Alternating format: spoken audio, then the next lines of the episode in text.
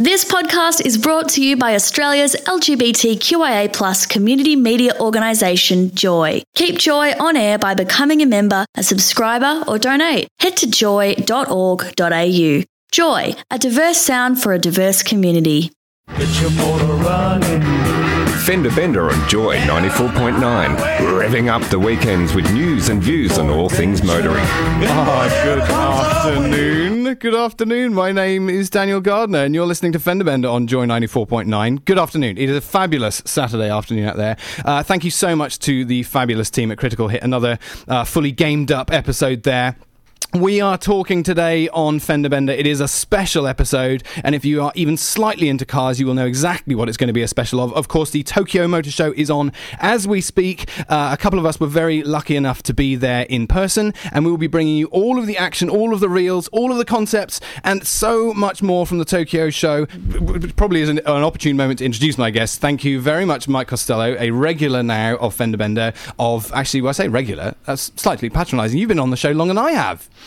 Yeah, maybe. Is that- it? Yes. How many Tokyo I- shows have you been to? Oh, this is only my second. Okay. It's only every two years. Yeah, sure. Yeah. And I wasn't laughing at you. I was admiring the fact that the end of that song coincided with us being introduced to the sound of canned applause. That was nice, Which wasn't it? I think we should make that a regular thing. Okay, I'll try and yeah. There's probably a sound Yeah. effect in there somewhere. Yeah. I think all I've got at the moment is some skidding, which you know is appropriate, but probably a little bit distasteful. Uh, thank you, Mike. Uh, good to have you back, and we'll be talking about your escapades in Japan. And we are we are also joined in the studio by the by the fabulous Kez Casey, who is also now I'm very pleased to say quite a regular attendee of Fendbender. How are you, sir? Very good. Excellent. Now, you were one of the unfortunate souls who had to be back in Australia manning the fort. Now, um, we go to these shows and say, you know, oh, God, it's such hard work, you know, wandering around all day. Talking. Actually, the hard work is being back here and picking up all the bits that you can't cover when you're at the motor show. So, you've been working harder than anyone while you were back here, have you not? Absolutely. Well, you guys have been lounging around, whooping it up in Tokyo. Somebody stayed and did all the hard work. Exactly. And that was you. That was me. in amongst a handful of other journalists. So I'll be talking to you both guys. We'll be covering off uh, some of the news that came out of Tokyo. We'll also be talking about the concepts and the production versions that came out. And Mike and I, we were both uh, lucky enough to have a little drive while we were there of some important cars, and we'll be talking about that a little bit later. In the meantime, though, let's get stuck into some of the news. Fender Bender, guaranteed to leave skid marks? Horrid. Okay, kicking off with uh, now VW. We talk about Volkswagen virtually every week now on Fender Bender because they have been a little bit naughty with their emissions scandal. We won't cover off the details too much because otherwise it would be pretty much a five minute segment every week. Um, but the big news here is at the Tokyo Motor Show, um, Volkswagen had an important announcement to make, and that was that they have come up with a fix for their smoky engines that are belching out way too much uh, m- emissions, and they have now said that they have come up with a fix for it. Did they say what that fix was? No, Suspicious. because they, they aren't saying. Well, they look, what's the suggestion? We were talking about this off air, and we think they haven't got one yet. I they're think just they're sort of- making it up. Do you? Yeah. But how can they? I mean, Well, look, they must have 'cause been working. They didn't say we've got a fix tomorrow. They said we've got a fix that will start rolling out in January. So there's oh, some Oh, really? poor engineer working his bum off Yeah. in Germany going, oh man, I've got like two months to fix this. Right. And then I'm going to go out there and I'm going to say, come January, they'll say there's been a production delay. Yeah. Okay. We're going to make it March, make Right. it April. So I think that that you, we think they're buying time at the moment, do we? I think they are. Well, I mean, they could fix it right now if they had to, but the issue is fixing it in a way that doesn't send them bankrupt and that can be rolled out en masse because there's I 11 see. million cars affected and you have to do it cheap enough that it literally doesn't drain all your coffers. So I think I'm sure they could fix it easily enough, but the logistics around it are the hard bits. And so I can forgive them that. I mean, I think if they completely were on record and came out with that, and if you're if you're quite right, Mike, I think people would forgive them because you know, like if they did say, okay, we're going to do it all in one shot, they'd probably only get through about ten percent of the cars that need doing, and then they go bust, and and ninety percent of the cars wouldn't get fixed. So I think if they just said, look, we need time to do this. I know we're Volkswagen, we've got squillions of dollars, but we do need time to fix this. I would suggest the fact that they chose to make this announcement in the to- in, at the Tokyo Motor Show rather than in Europe was so when you're in the uh, motoring journalist scene, you notice certain countries have certain ways of, of of interviewing and getting the most they can out of executives. When an announcement is made in Europe, they're grilled remorselessly Yeah. by you know the business journalists and environmental journalists are going to ask the hard questions. At the Tokyo Motor Show, you can do a sound bite and then you can leave the stage, and you can kind of avoid the hard follow up questions. And I think it's really telling that they maybe did it in Tokyo rather than somewhere else. I see. I, you know, this is all just me spitballing, and it's not No. me actually accusing them of anything, but it just seems like an interesting place to make the announcement. That does make that makes sense in a lot of ways. Although hmm. the attendance at the Volkswagen stand would suggest otherwise. I mean, they Mammoth. were absolutely inundated. I think everyone was expecting them to say something, and if they didn't say something, there were going to be a lot of questions asked. So, yeah, they're never gonna, they're not going to get away with this, are they? Really? No. Okay. All right. Watch this space because they do say that the fix is going to be majority of cases software, but in some cases it will need to be hardware. They're going to say exactly what they're doing about it a little bit more detail later, and of course you will hear all about it on Fender Uh, also, Land Rover ha- at the uh, launch, or at least the showing of their F Pace, which is sorry, the Jaguar F Pace, Jaguar Land Rover, same company these days. Uh, made an announcement saying that uh, they were going to be the first people. Now we hear a lot and talk a lot on Fender Bender about autonomous cars, uh, but Land Rover have gone on record at the Tokyo show saying they're going to be the first people to make an autonomous off-roader.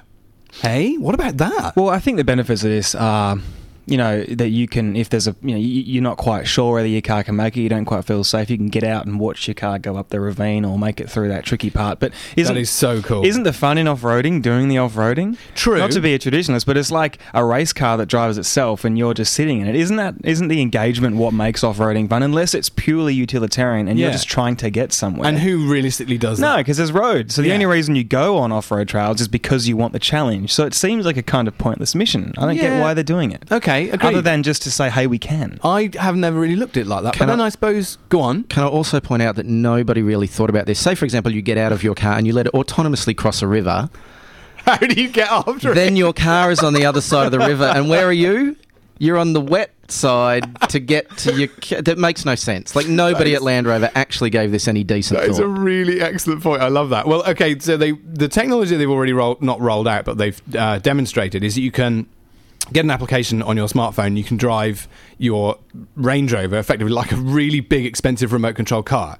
Uh, so if you did make the mistake, as Kez points out, I love that. Or just let it, you know, you've, you've all seen people flying radio controlled planes and they get out of range. I see it like the, Yeah. the Range Rover out of range. It's like, oh god. But also, how hard is it to control a regular remote control car? You end up crashing it into stuff and going, "What the hell is going to be just rogue Range Rovers just smashing into other cars?" So and- good on you, Range Rover Land Rover. That's uh, it's a great idea, but utterly pointless. Uh, Citroen. Well, I had a little chat with Citroen while I was there, and um, you know how the DS brand has now separated from Citroen. Well, recently did the Australian launch of Yeah, that's that right. very car. Yeah. That's right. So they've got the DS5 here. Citroen features nowhere uh, in the brand of DS anymore. So they're two separate things.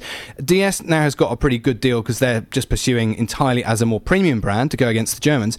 But I asked the CEO of um, of Citroen Global, uh, a fabulous lady called Linda Jackson. I, I really wanted to when I was talking to her, I really wanted to have to apologise for something because then I could say I'm sorry, Miss Jackson. Anyway, yeah, Um, you would have been an outcast among your fellow members if you had done that. upstage. Dan was upstage.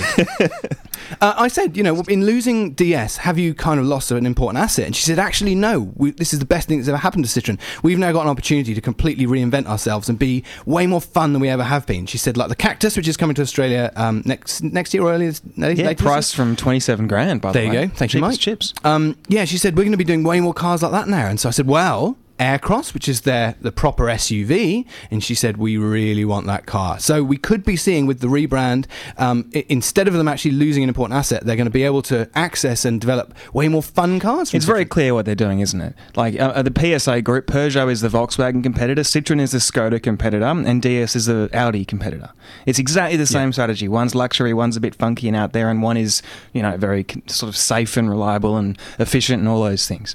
It's it's sort of an interesting tack that they're taking. Yeah. All right, gentlemen. Uh, I'm going to have to have a quick break. Not for anything in particular. You know, I don't need a wee or a cup of tea or anything. I just would like to play some. Cup of tea would be all right. some- yeah, no, that's fine. Yeah. Stay with us though. Stay with us. We're not going anywhere uh, until five o'clock. Uh, so you're on Fender on Joy ninety four point nine.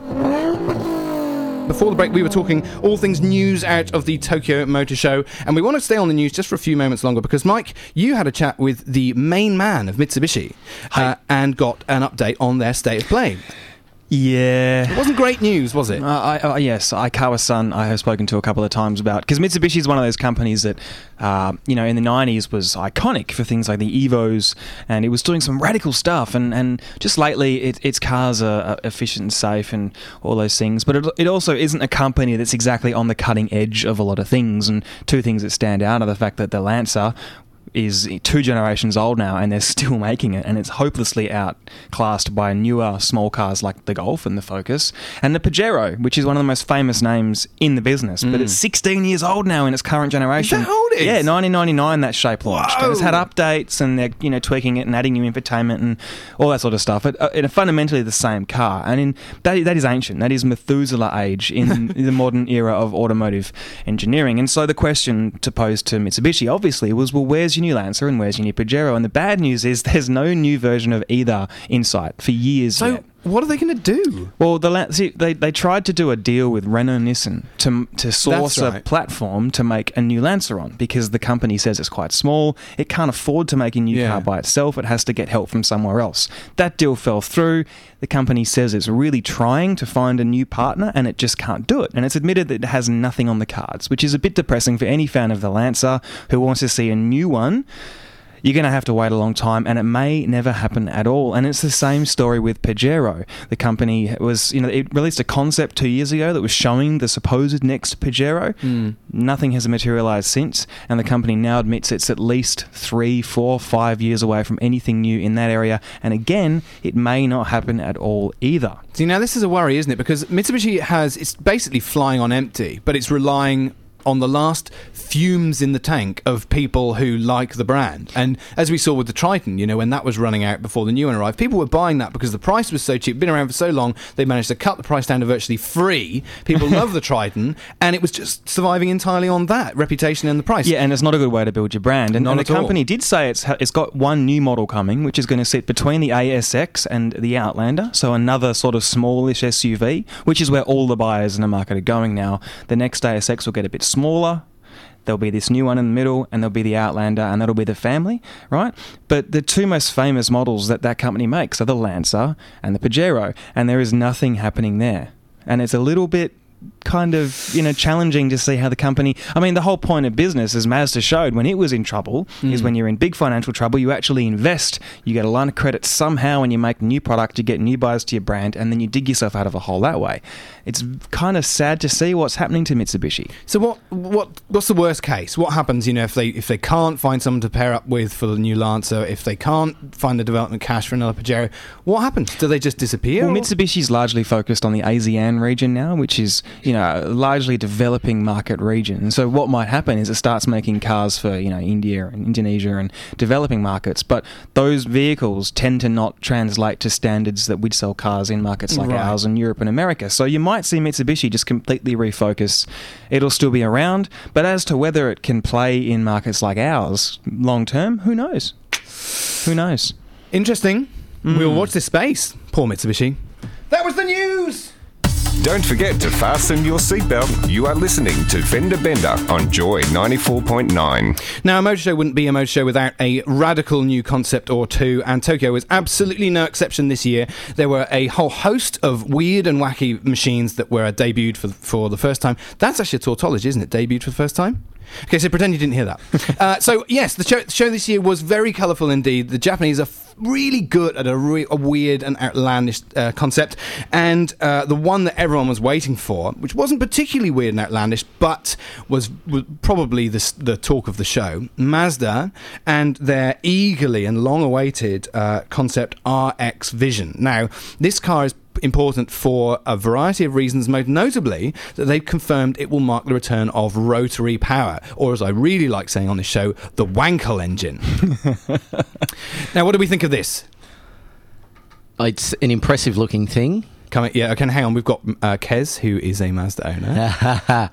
I have one small problem with the RX Vision concept. Now, I love, I love the idea of a rotary powered car, and I love that Mazda has, after every other manufacturer has given up on it in the past. Mazda is the sole manufacturer that still has engineers working on making the rotary acceptable in terms of emissions and reliability, Yeah. which are two things that's not particularly great for. They haven't said much about this engine. So we don't know if it's going to be turbocharged. We don't know if it's going to be partly hybridized. Mm-hmm.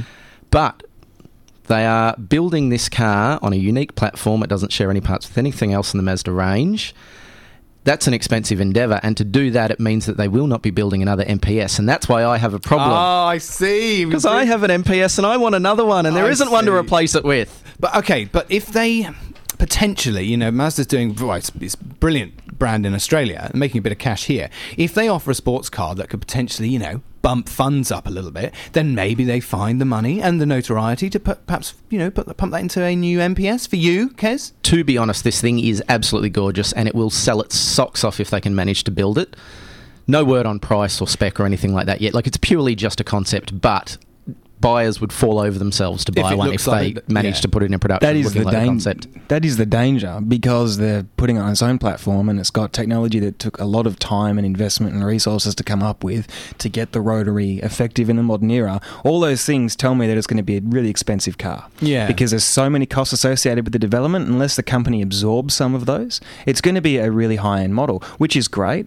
But whether Mazda can get away with selling a extremely an exotic priced car, because in my mind it has to be like the RX-7 was, which is relatively affordable. Yeah. Not because it's not going to be great, but because that's the sort of car that you sort of expect from Mazda, like a, a, a semi-premium performance car rather than a really high-end exotic. Okay, so let's have a speculate then. If we know what size the car is now because we've seen it, you know, it'll be loosely, loosely the, the same size.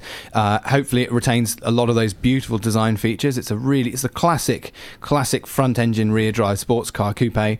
Um, what would you pay for a car like that with rotary performance? We're expecting it to be, you know, it'll be, you know, 300 horsepower. Sort of, what's that? You know. uh, If it's a hybrid, it might be a bit more. What would you What would you pay for a car of that performance and that size and and that looks like that? 70 or 80 grand? Really? Yeah. It's not a lot. No.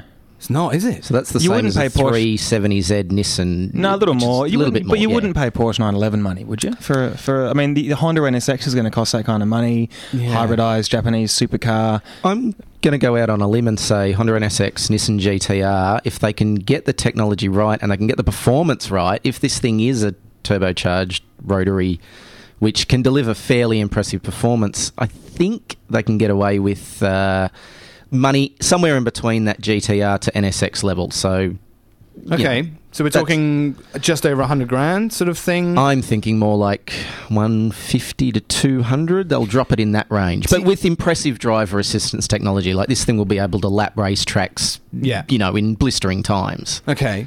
So I see, I'm sort of uh, in that school of thinking as well. I think if the car looks like that and is that size and has that performance to boot, I, you know, well, coming from a motor journalist who earns $15 every three years, you know, I can't really talk about buying any car. But, um, but I, but that for me looks like a 100, 150 grand worth of car. If it arrives like the RX8, which was the last rotary powered car with 180 kilowatts and enormous fuel consumption, then they have no chance. Yeah. But if they can do something really revolutionary with it, it should be good. Okay.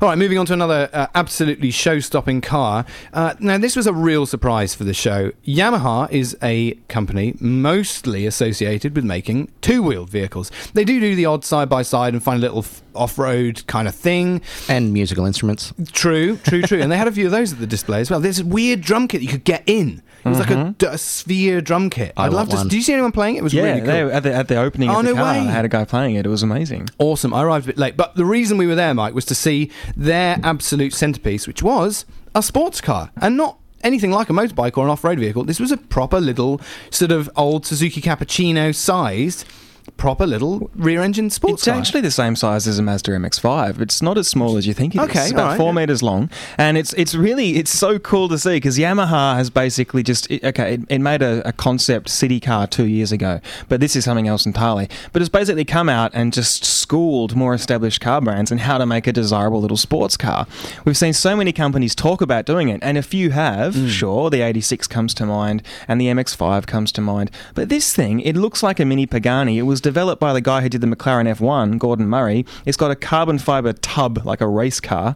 It's some of the fine detailing in the cabin is unbelievably good. Most importantly, the display car had a trumpet on the parcel shelf because of the Yamaha musical I connection. saw that. Wasn't that because, brilliant? Because Yeah. Japan, I guess. Um, but seriously, this thing it'll probably have a little motorbike engine, Yeah. like a thousand cc triple somewhere around that mark. It weighs 750 kilos, Yep. which is nothing. It looks amazing, and it's Yamaha.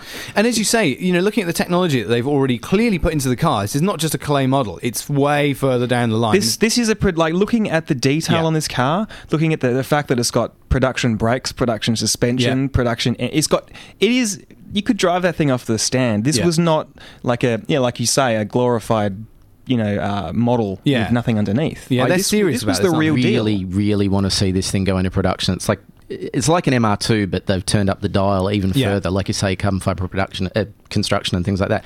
But if they do not put the one liter engine out of the R1 sport bike in it, they are completely and utterly nuts. Like if that thing were able to rev to fourteen thousand RPM, imagine? that would just be the greatest micro sports car in history. Well, they absolutely have. I mean, that would make sense as the only engine because it's the biggest engine the company currently does, and surely that's the one that they put in it. Because the little, the little city car they had two years ago was an EV. Now this isn't going to be an EV. It wouldn't make any sense to make it. An no, EV. it's going to be a lovely fuel guzzling maniac. Yeah. a little noisy always revvy an three-cylinder. outside chance though that it might be because Yamaha has built a lot of high performance engines for Toyota. So could the bones for this engine come from, say, a Yaris, perhaps? Maybe. Well, actually, Oh, come on. With a It would with a high costs revving, high compression Oh, yeah, head, okay. which is what Yamaha does and Yeah. does really well. the Gordon Murray design says that its carbon fiber tub is going to be quite affordable by those standards, so it, they could keep the cost down that way. Don't forget, Yamaha did the most amazing V8 engine in the 90s and 2000s for They the did. Volvo S80, among others. yeah. So Yamaha has form when it comes to this sort of thing. I just love the fact that it's not a brand you normally associate with four wheels, like you said, And they've come out and done something amazing, and it's brilliant. Okay, let's hope we see it on Australian soil if it actually ends up going to production. But as I say, fingers crossed, we'd love to see this. Okay, very quickly, how much do you reckon something like that would be worth?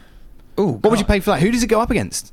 I mean, well, it's the size of an MX-5, Yeah, So be- you'd have to say something around that mark, sort of mid 30s, you'd Yeah. think. Okay, Who knows? That'd be good. Or you know, is it even Little like more. Lotus competitor? I mean, it's light yes, and it could be a Lotus Elise competitor, absolutely. So you 60, get 70 pretty grand. light and pretty exotic, but I wouldn't think Lotus money. I'd think maybe fifty thousand dollars. It is a Yamaha after all. Yeah, I'd, I'd benchmark it around that, and I reckon that's what they'd sell it at. But it depends what engine they put in it and what Okay. it can deliver performance. If it was mine, the first thing I would do is uh, modify the tailpipe to be the trumpet. I'd I'll I'll obviously use a Yamaha trumpet. Did you guys make sure that the trumpet isn't actually there instead of a horn? Maybe, like maybe that's what you've got to honk at Oh, people. That would be so good. Okay, fingers crossed that that's what they do. Some nice little design tweaks. Uh, you are listening to Fender Bender on Joy 94.9. Stay with us. We'll be back after this short break.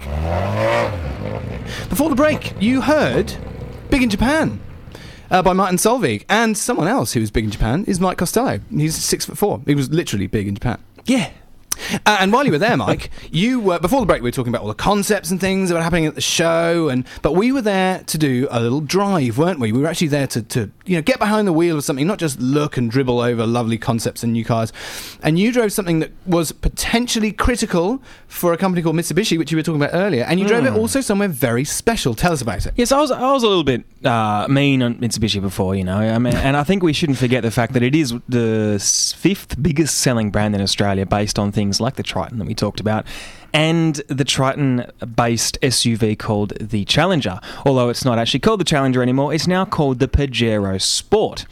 And that's what I drove near Mount Fuji on the footsteps of the famous Mount Fuji. Cool. Not that I saw any of Mount Fuji because it was covered in fog and cloud, which Oh, is a bit of a shame. But Mitsubishi has this amazing off road track in the footsteps of Mount Fuji. Pajero Sport. Based on the new Triton, uh, much improved car, going to go up against recently launched things like the Ford Everest, the Toyota Fortuner, and established rugged off-roaders like the Isuzu MUX. And it really fills that gap where we talked before about the current Pajeros getting on a bit, still getting around, still off a seven seat, still on the market, but this is kind of a supplementary car to that. Yeah. And the brand has much higher hopes for it because the Challenger, as it was a good, affordable, rugged, reliable car, but it never really set the world on fire in terms of sales, in terms of traction. This new one, massive improvement in every way. It's much more refined than before. It's more luxurious and up spec before. Every variant will get Apple CarPlay and Android Auto. Oh, cool.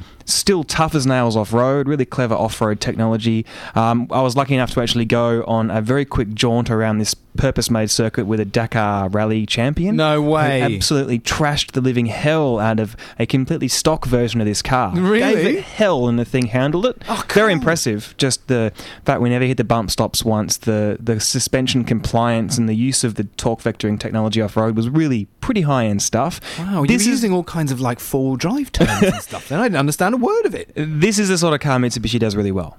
Rugged, tough off-roaders Sure. that just get the bloody job done. Uh, but it's it does have some nods to modernity. It's the first Mitsubishi ever with an eight-speed automatic transmission.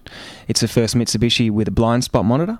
It's got an electric park brake. It's got hill descent control. It's got some stuff that you don't typically see in this class of vehicle. And while I haven't driven it on local roads, I have spent time in the Everest and the Fortuner, and I can say this thing is definitely a viable competitor to those cars. It's a massive step up on what the Challenger was. So pretty impressive. So have they spent all their money on it though? M- possibly. no, that, So look, this like the swan song from Mitsubishi? They were like, we're going to do one last really good look, car. My calls before about Mitsubishi focusing on, on the ASEAN area might be true in some ways, but this is definitely a global car, and it deserves to be a global car because it actually is a very good bit of, bit of kit. And uh, does that mean we're going to get it in Australia? Absolutely, it launches in December. Great. Um, it'll probably be starting at around 40k. It'll go up to about 50k, somewhere around there. Triton's hugely popular. This thing will be way more popular than its predecessor. Not Right. everyone is enamored with the styling. Okay. It's quite, you know, uh, but styling's so subjective. I don't want to really comment on that. It does have a kind of unusual set of tail lights, though. It really does. Some are going to hate it, some are going to love it. I've heard mixed feelings on the car. It's certainly not conventional looking, but you know, it tows three and a bit tons. It's tough, it's rugged, it's refined, it's a step up.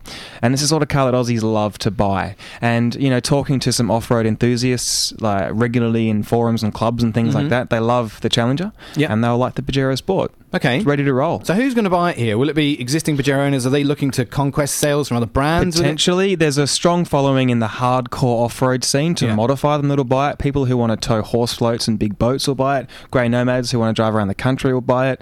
People who are adventurous. You're not going to buy this if you want to get something like a Santa Fe, which is a bit softer, car-based, all that sort of stuff. Yeah. Inherently, these cars are not going to be quite as refined on the road because they're designed to go off it. Okay. So it's going to be that kind of buyer who That wants good- to yeah. actually get something dirty every That was going to be my next question. It's like the old Holden Colorado thing, isn't it? It's a great car off road, but as soon as you try and drive it on anything smooth, it's horrendous. But the, the Pajero Sport is a significantly better car than the Holden. okay. Absolutely. And It- not real fair, fair comparison. It's, it's is it smaller or is it around about the same size? No, around the same size. Okay, Yeah, right. yeah, yeah. It's a, it's a fairly big car, not Okay. quite as big as a Pajero, but and I think that having the Pajero Sport name is quite clever because people know the Pajero name really, really well, and this is kind of tapping into that.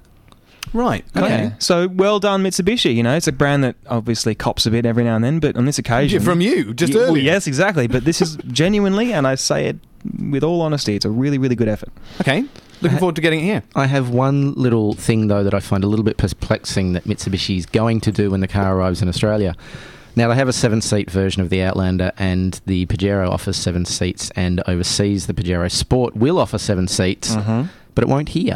very strange. And I actually did point that out in my, in my review as well, and I was confused by that. I suspect it's because they don't want this to take all the sales away from the Pajero. Right. You know, you can't just have one car that does everything, otherwise people Yeah. won't buy anything else in your range. And the Pajero Sport is so much more modern than the Pajero. If it had a seven-seater as well, it would probably cut the grass of its bigger brother. But, you know, it's also a five-seater has more cargo storage space. And if they obviously did, did a study and worked out that most of the buyers in this market don't really want a third row. All right. Well, let's hope that the uh, Pajero Sport keeps uh, Mitsubishi in the game for the time being. Melbourne's most lovable radio station, Joy 94.9. That is so true, and I'd like to think we're some of the most lovable radio presenters in Melbourne as well.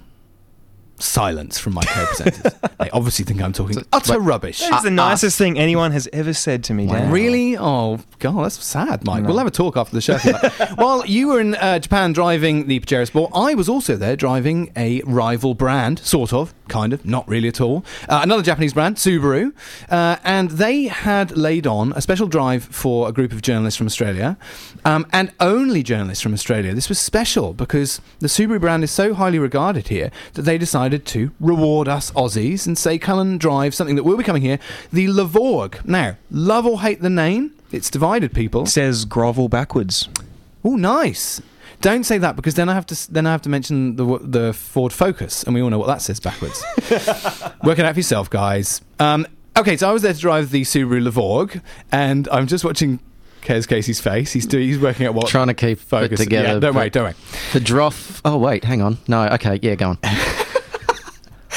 I drove the Levorg, and uh, this car is basically it's based on the WRX platform. Sorry, I'll say that properly. WRX platform, which is the sporty sedan we already have here. We also get it in an STI version, which is not sexually transmitted infection. It's Subaru Tecnica International, uh, and the Levorg is basically a car that will come here and be an estate car or a wagon to replace what now we don't get, which is the Liberty wagon. Now, it's slightly smaller, but Mitsubishi is making a point of saying this is not a WRX wagon, it's a replacement for the Liberty wagon. So, with that in mind, they put us on basically a racing circuit. I'm like, hang on, guys. How are you telling us on the one hand this is appealing to practical people and people with families, and yet you're letting us drive like lunatics on a racing circuit? Actually, on that note, it wasn't a racing circuit for cars. This was probably the most interesting things about the trip. It was actually at a place called the Cycle Sports Centre, also near Mount Fuji. And on the day we went, Mike, it was beautiful. We had lovely views of it. And anyway, um, yeah, it wasn't actually a car track at all. It was a bike track, uh, and it had been specially built, six k long. It was almost like something out of like it was almost Soviet. Push bike or motorbike? Push bike. push bike. Did you have to dodge people in lycra as you were on your test? That's- No, That's they what I wanted to know, it yeah. for us. It was a, it was a private track, and there were no people No, allowed. so there was no use point scoring. No, wouldn't have that been fun? No, no, Ma- that's not maybe, fair. no. no, no. We, we like cyclists on Fenderbender as well. Um, they're the ones who do the bending of the fender. So we were on this circuit. Uh, it was six k's long, and it was a really great technical circuit. But the frightening thing is, because it was for bikes, push bikes, there were no Armcos, no barriers, no runoffs, no gravel traps. It was one of the most terrifying things I've ever done in a car, I'll be completely honest. But thankfully, we had underneath us the new Subaru Levorg, which has got the 2 litre turbocharged Boxer 4 of the WRX. It also has the permanent four wheel drive system of the WRX. I'm sorry, Subaru, I don't care what you say. I know you're going for Liberty Wagon, previous owners and fans, but this feels every bit like a wagon version of a WRX. Which And- they used to offer. they used or to like offer- a hatch yeah, wagon yeah, yeah. kind of thing. And I say that entirely to its credit. It is really good. It might not look quite as sporty on the outside. They might have left off some of the vents and the, the bright colours. It certainly looks a little bit more conservative. But when you get in the car, it, it's a wonderful drive. It's really good. It's got bags of grip. It's got tons of grunt from that lovely two litre boxer. I don't know what the fuel consumption is going to be like because that is one of the main criticisms of the WRX the thing that probably leans it more towards practicality rather than sport is it's only available with their CVT, which is their continuously variable transmission. No manual, unfortunately, which would be a really great combination in, in this car, in my opinion. Um, but yeah, uh, the package overall is actually very good. It's coming to Australia. It will be here in just a couple of months. Uh, uh, pricing and all that, I think, is yet to be announced. Uh, but it actually, it will be a really valuable addition to the Subaru range, and it was it was fantastic fun. Now, um, I did get into a little bit of trouble because uh, one of the, another interesting thing about the trip was that they had the engineers on on site as well. And uh, all the journalists were giving it a damn good go, and it wasn't a particularly hot day. But two journalists, uh, one of them myself included, managed to break them. uh, and uh, it, look, not in a sort of, I didn't crash or anything because This I'm- is why we can't have nice things. no, it, and this is exactly why we can have nice things because the engineers came over and they suddenly started asking us all these questions. You know, how were you driving it? Were you in auto or manual mode with the CVT? You know, what sort of revs were you in? And, and they wanted to know all this information. And they went away and they said, "We're going to sort this problem." And when it comes to Australia, you're not going to have. Virtually on that day, they said this car will come to Australia with an with a transmission oil cooler, and it doesn't get one here. So. Thank you, ladies and gentlemen. I made the Levorg better. When it arrives here, it will be improved thanks to me. You can send your letter of thanks to Dan. One of the things that the Levorg has in Japan that it that you didn't mention though is a 1.6 liter turbo Oh, engine, true. which is like a base model. It's not WRX based at all. Are we going to get that in Australia? No, we aren't. That's disappointing. Yeah, it- well, is it? Because it would just be, it'd be a bit slow. Wouldn't Well, it would be nice to see. It's a 1.6 turbo, so it's not going to be disgustingly slow. It will be like a normal mid-sizey or small Yeah, so. hatch kind of competitor. But we're But I'd really power. like to see that engine rolled out across the rest of the range. Okay, all right. just well, as a knows? replacement for their two-litre naturally aspirated engine that they currently run. Possibly. That would have been the kind of the way to launch that, but uh, I guess, you know, well, if I have to have a performance wagon, so be it. True. We're going to take a very short break, but before we go, uh, I want to say thank you very much to the wonderful Betty, who's uh, emailed in and says simply cheeky, humorous, lovable, handsome presenters. What more can you say about the Fender Bender crew? I'm You're on. Joy ninety four point nine. Uh, you are listening to Fender Bender on Joy 94.9. Before the break, we were talking about Mike and my uh, extravagant drive adventures in the land of the rising sun. Uh, but now we're coming back to the show. We had our little drive out, and then we went back to see the, all the wonderful things that were being exhibited. We did mention a couple of concepts before, but we're going to head back there now because Subaru, the company I was there with, I drove their Levorg, uh, they released a concept of the Impreza, the next shape Impreza. Now, I had a chat to the director of the design department at Subaru, and he said, as we stood next to it, he said the next Impreza will look like that. Like, come on, Subaru has form. You remember, it's, it's one of those companies that releases concept cars and then it releases the production versions, and they're quite watered down. It's Yes. happened before, Yeah. and it's something that companies often do. And uh, so Subaru has form in their department. So let's hope that it's really changed its stripes. It's a really good looking thing. It's now they uh, the, this uh, gentleman, the di- director of design department, he said with the with the current shape Impreza. People love it for its practicality. They love the way it drives. They like all of its attributes, but it doesn't have any fun in it. And what they're trying to get back is that sense of fun, which the Impreza always had. You know, it's it came across as a really sort of you know sporting sedan and, and hatchback. So they're really going for that with this one, and I, I hope they, they keep it because as with all concept cars, yeah, okay, the mirrors will be dropped and the door handles that are flush to the body, they'll be dropped as well. But there's actually looking at it in person. There's not a lot that will prevent it going through in, in a pretty same same likeness to production. production safe kind Yeah. of shape. There's always concept car stuff that you won't see. It's got really pointy, cool LED headlights and taillights and things like that that'll Yeah. get watered down. Like you say, the LED mirrors and door handles, and maybe some different bumpers. But if if it makes it through looking the way it did on the motor show stand, it will sell its socks off. Excellent. Uh, something else that was there, which we have talked about before, but we got a chance to see it in person, is the Toyota Kikai. Now, Mike, you described this in a wonderful way. What did you say this looks like? Oh, it looks a little bit like. Do you remember the movie WALL-E? It looks like they've tried to make WALL-E, but they've kind of it just melted a little bit or something. it, it's a weird little. It's it's the kind of car you'd only see in concept form, and it's the kind of car you'd only see at the Tokyo Motor Show. It looks a bit like a helicopter without a rotor, or a slightly melted WALL-E, or a motorbike that grew half a car body. It's, Yeah. it's inside out. It's got it's, it's got bits all over the top of it. It wouldn't pass pedestrian oh, regulations Oh, no. for one thing. That would eat children alive, It would. It's sort of like a little mini Japanese hot rod. And I don't know why Toyota did it. I really don't. Because concept cars are supposed to be about, you know, this is going to preview something we're going to do in the future loosely. I like this that. car can never happen. And I don't get it. I like the frivolous nature So of it. Toyota describes it as the showing the complex beauty of the mechanical aspects of cars. There you go. Which is a little bit too haiku for you know a Corolla, perhaps, but I think it's kind of cool. It's it's what a retro futuristic hot rod kind of with a steampunk vibe might look like.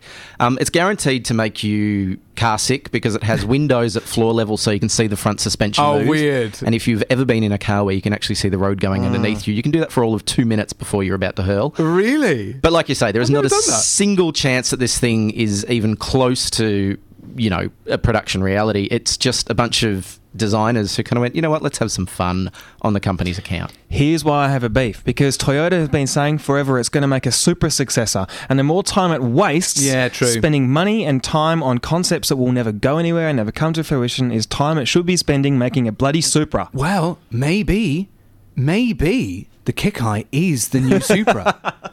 maybe they've just decided, you know, to change up things a little bit. You know, you wanted a rear drive, front engined, fabulous sports coupe, but what actually what we're going to give you is a tiny Jeep with all the suspension bits on the wrong side of the bodywork. Bold. Mm, part of me really wants that to be the next Supra now. Just to see the disappointment in the in the enthusiast's face. Someone that wasn't disappointing is the good people are the good people at Lexus uh, with a concept they revealed called the LFFC, which is a, a vast, vast car. It's bigger than a Mercedes S Class. It's uh, a hybrid at the moment, but they're saying that within five years this car will be available running on a hydrogen fuel cell, which is exciting stuff because now that's another contender. I mean, yes, I know Toyota already has the Mirai, which is a hydrogen fuel cell car, and Lexus is a sub brand of Toyota, or at least under the same ownership. But that's another brand that you may potentially see running on a hydrogen fuel cell. And with more cars on the road or available in showrooms, that means the infrastructure gains pace, and we're looking more increasingly like we will have hydrogen fuel cells as an alternative energy source. So I assume this previews the next generation LS. Yes, I Which would is Lexus's flagship S-Class rival. I assume so. And the LS was the first car Lexus ever did, the LS 400 of 1989. So thi- this is Back to the Future in a weird sort of way. You, almost sound a bit like Byron I there did, didn't. I? But this, thi- this is the car that made Lexus. This is where the company began, and it was Lexus was quite revolutionary for its time. Uh, and so it's interesting for one reason because it's a, a successor to that. It's interesting also because it's taking their spindle grille to new heights. That really distinctive, massive front maw that Lexuses have on them that you're going to love or hate. I fall into the latter category for what it's worth. um, but it's it, other than that, it is a beautiful looking concept, and the hydrogen thing is interesting, and it's really interesting because companies are starting to make their limo versions the cars that they experiment with a little more, just like they used to in the past. So the new Volkswagen Phaeton, for instance, will be electric only. Wow. This will be hydrogen. There'll probably be a petrol or, or a hybrid of some sort. You'd have to assume, but hydrogen will at least be offered.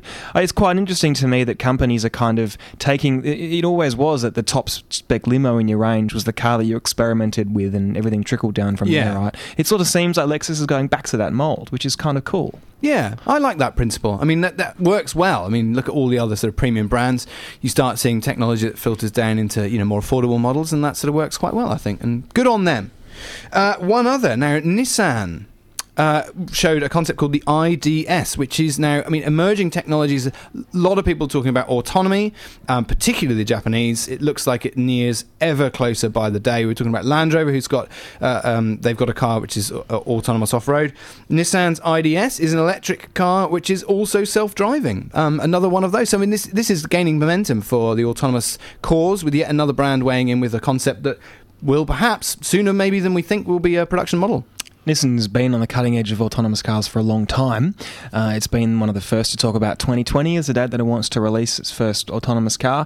It's a bit vague as to what autonomy actually connotes, how much of it work it does by itself. Yeah. And there's a whole bunch of regulations to be negotiated and how you can safely do it. And there's a whole bunch of things that get in the way. But it doesn't change the fact this is a beautiful car. It's got a revolutionary powertrain and it essentially does drive itself. And that's exactly what a concept car should be, right? Absolutely. And another one that drives itself is Mercedes Vision Tokyo. Now, this is interesting because it's a German brand that's decided to debut a concept in uh, Japan, which is, you know, not totally not done, but it's it's unusual. It's a bit unorthodox. Now, this thing, uh, the Vision Tokyo, reminds me a little bit of the F015, which was that another autonomous kind of bubble-looking car. This one has gone a stage further. There's no front row. There's no driver's seat. There's there's no option to drive it whatsoever. It's basically just a lounge on wheels. All the seats face in. It's basically right. Imagine imagine those awful stretched limos you get to cheap nightclubs. Imagine getting one of those and taking away the driver and front passenger seat. It's basically a, a row of seats that all face inwards, and you can all have a, a, a gay old time. Just, you know, chatting to your friends, you know, and having a couple of drinks, maybe. I don't know, there's probably legislation that stops you doing that. But this is a really interesting autonomous concept because it entirely takes away your ability to drive the car. It is just uh, self driving. Well, all the talk about vehicle autonomy says that there's always going to be the ability for the driver to intercept and drive if they want. A bit like a plane flies on autopilot, but you have a pilot there just to take over in certain circumstances. And I think people want that. I think people love the idea of not having to drive in peak hour traffic, but they also want the ability to take over and grab the wheel if the proverbial hits the fan. So I hmm. don't know whether this is the answer, but it's definitely Mercedes' way of showing the world how advanced its technology is. It's is. pushing those limits. And then, very quickly, Mike, I want to round out the concept discussion with a car that you had a first hand experience of. Tell us the name, because not because I'm handing over and doing that good, you know, presenter thing, I just can't pronounce it. Oh, I know what you're talking about. I was a bit mystified for a second then. Uh, the Toyoda Gosei Flesby. Flesby. I'm sorry, that is not a name So, anything should be called. Toyoda Gosei is uh, a company famous for lighting LEDs, etc., etc. Part owned by Toyota. But not quite Toyota, Toyota. Anyway, uh, this thing is coated in uh, what can only be described as wetsuit material. I don't really know why. I Yeah. assume it's for pedestrian safety. Has a bunch of air bubbles under the skin that can push out and pull in and change the fundamental shape of the car. That's so it weird. twists and bends and looks weird. And I I actually bumped into the guy who designed it on the Oh, yeah. stand, who was just standing around and had a chat, and he showed me all the cool things that it can do.